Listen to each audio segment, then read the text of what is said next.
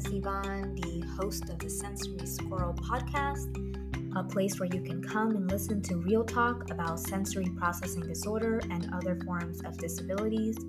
This is a safe space where we discuss evident and problematic issues such as lack of resources, support, and community within the educational system for students with disabilities and their parents, caretakers, or simply any person who cares and loves for them.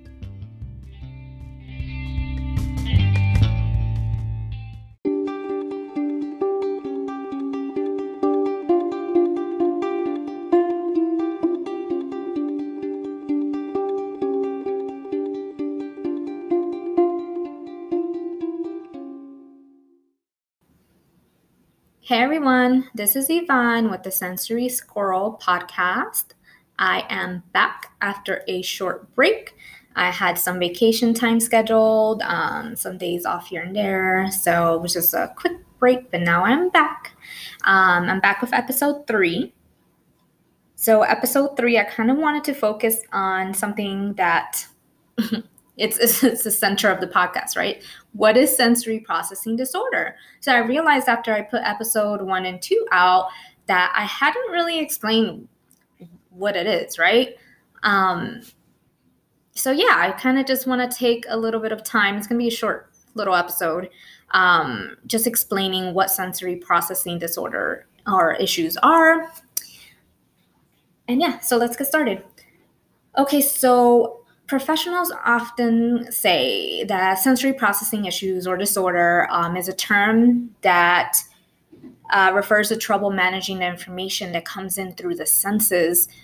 Um, these issues are sometimes called the sensory processing disorder or sensory integration disorder, and they can have a huge impact on learning and everyday life, which is what we're currently experiencing with um, with my son.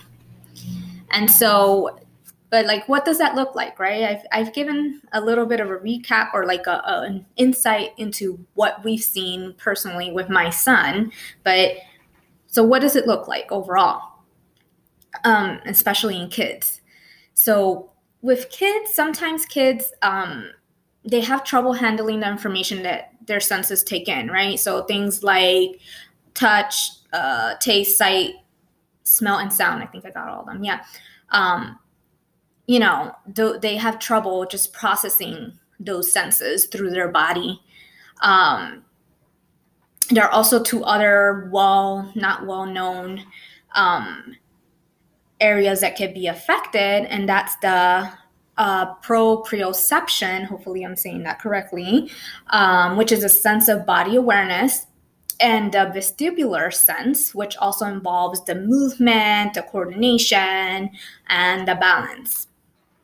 So, um, you know, kids with uh, sensory processing issues, um, they either experience too much or too little stimulation through their senses. Um, and they may also have like trouble integrating or like difficulty integrating the sensory information. Um, so, like if a person's speaking, um, that might be out of sync for them. Um, something that they hear and and see at the same time may not um, you know all integrate and make sense for them.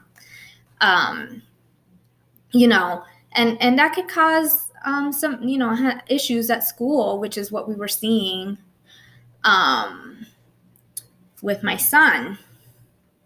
So like I mentioned, so like the sensory processing problems or issues tend to come in two types, right? So like you, you're either it's too much, like oversensitive, or it's too little, undersensitive. And it's also common for children to experience both, both type, like they are over and under stimulated.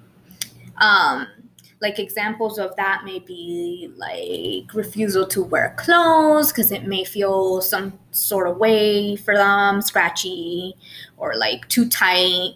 I, we often see that with my son and his shoes and his socks. Socks are have been like a huge thing throughout the years.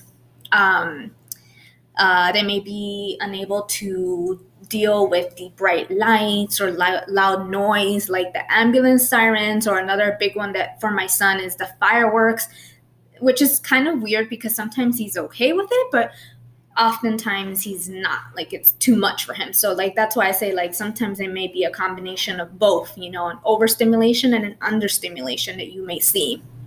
Um, uh, being distracted by the background noise that they can't see um, they may avoid hugs or they may seek hugs. Um, they may be kind of scared of doing things on the playground equipment. For instance my son was has it's still to this day um, is a little bit fearful with getting on the playground swing. Um, he does it now but he, he does it maybe for like about a minute. And he only just recently learned how to how to get on the swing and do the swinging process. Um,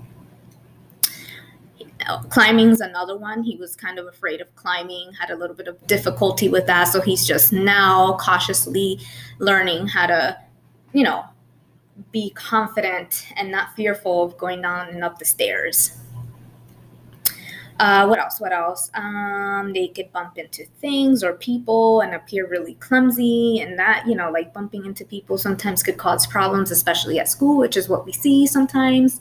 Not that he does it purposely, it's just that sometimes it, it happens, you know.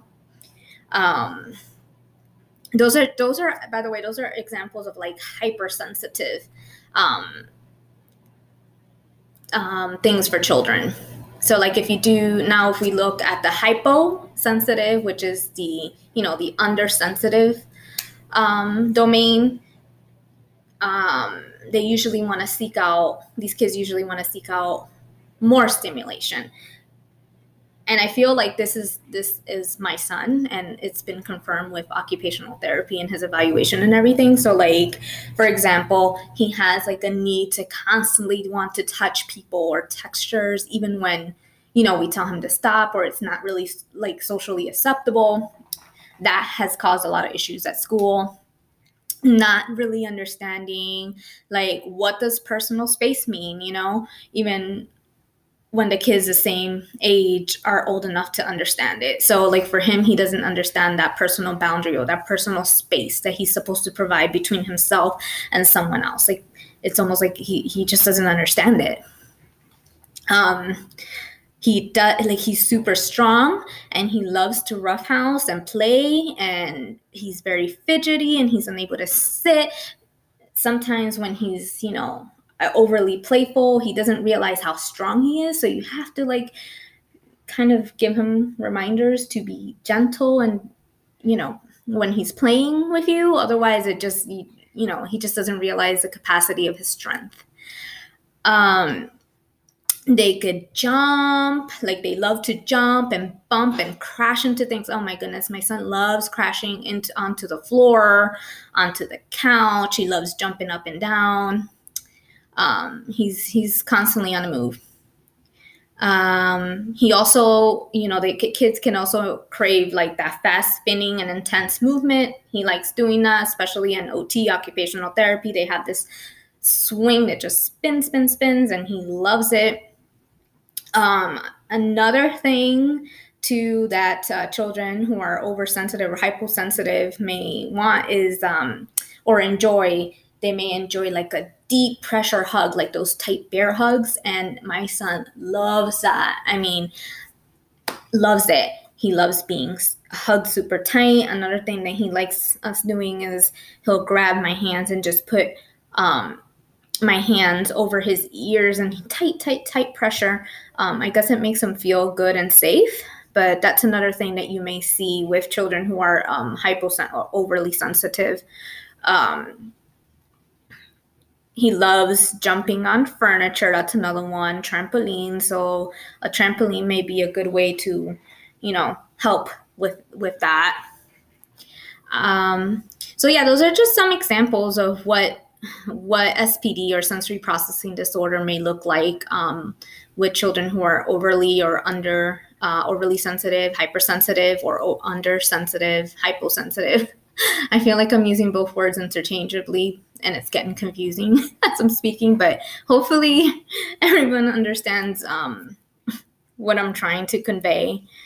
Um, I guess another thing that we've seen is, you know, there is a issue not really an issue. It's just that sometimes my son may have like if he's overstimulated or understimulated with the issue the sensory issues he may have tantrums um, and sometimes these tantrums could really lead to extreme behaviors um, like screaming or throwing violent tantrums when getting dressed. Oh my goodness, getting dressed is such a problem in the morning. Brushing his teeth is like a 20 minute thing for us. Um, he doesn't like getting water in his face, and that's another big one that you may see. Like that, he has like a meltdown over that. Um,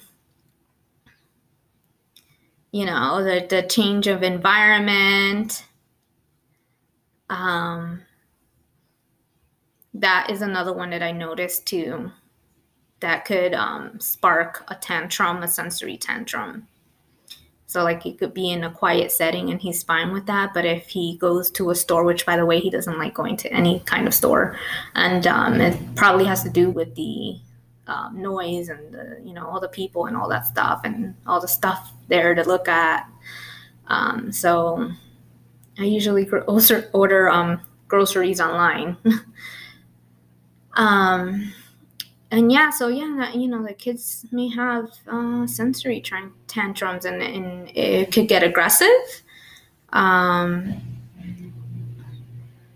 you know, sometimes you just have to be careful because that flight or flight response, or uh, yeah, fight or flight response. What is when fight? Flight or flight fight or flight response could kick in too and like they may just want to bolt and if you're in a public setting that could be kind of dangerous especially like if you're at a park or you know like there's a parking lot and you know they, they could just bolt running and yeah so that could create a dangerous situation um, i'm trying to think what else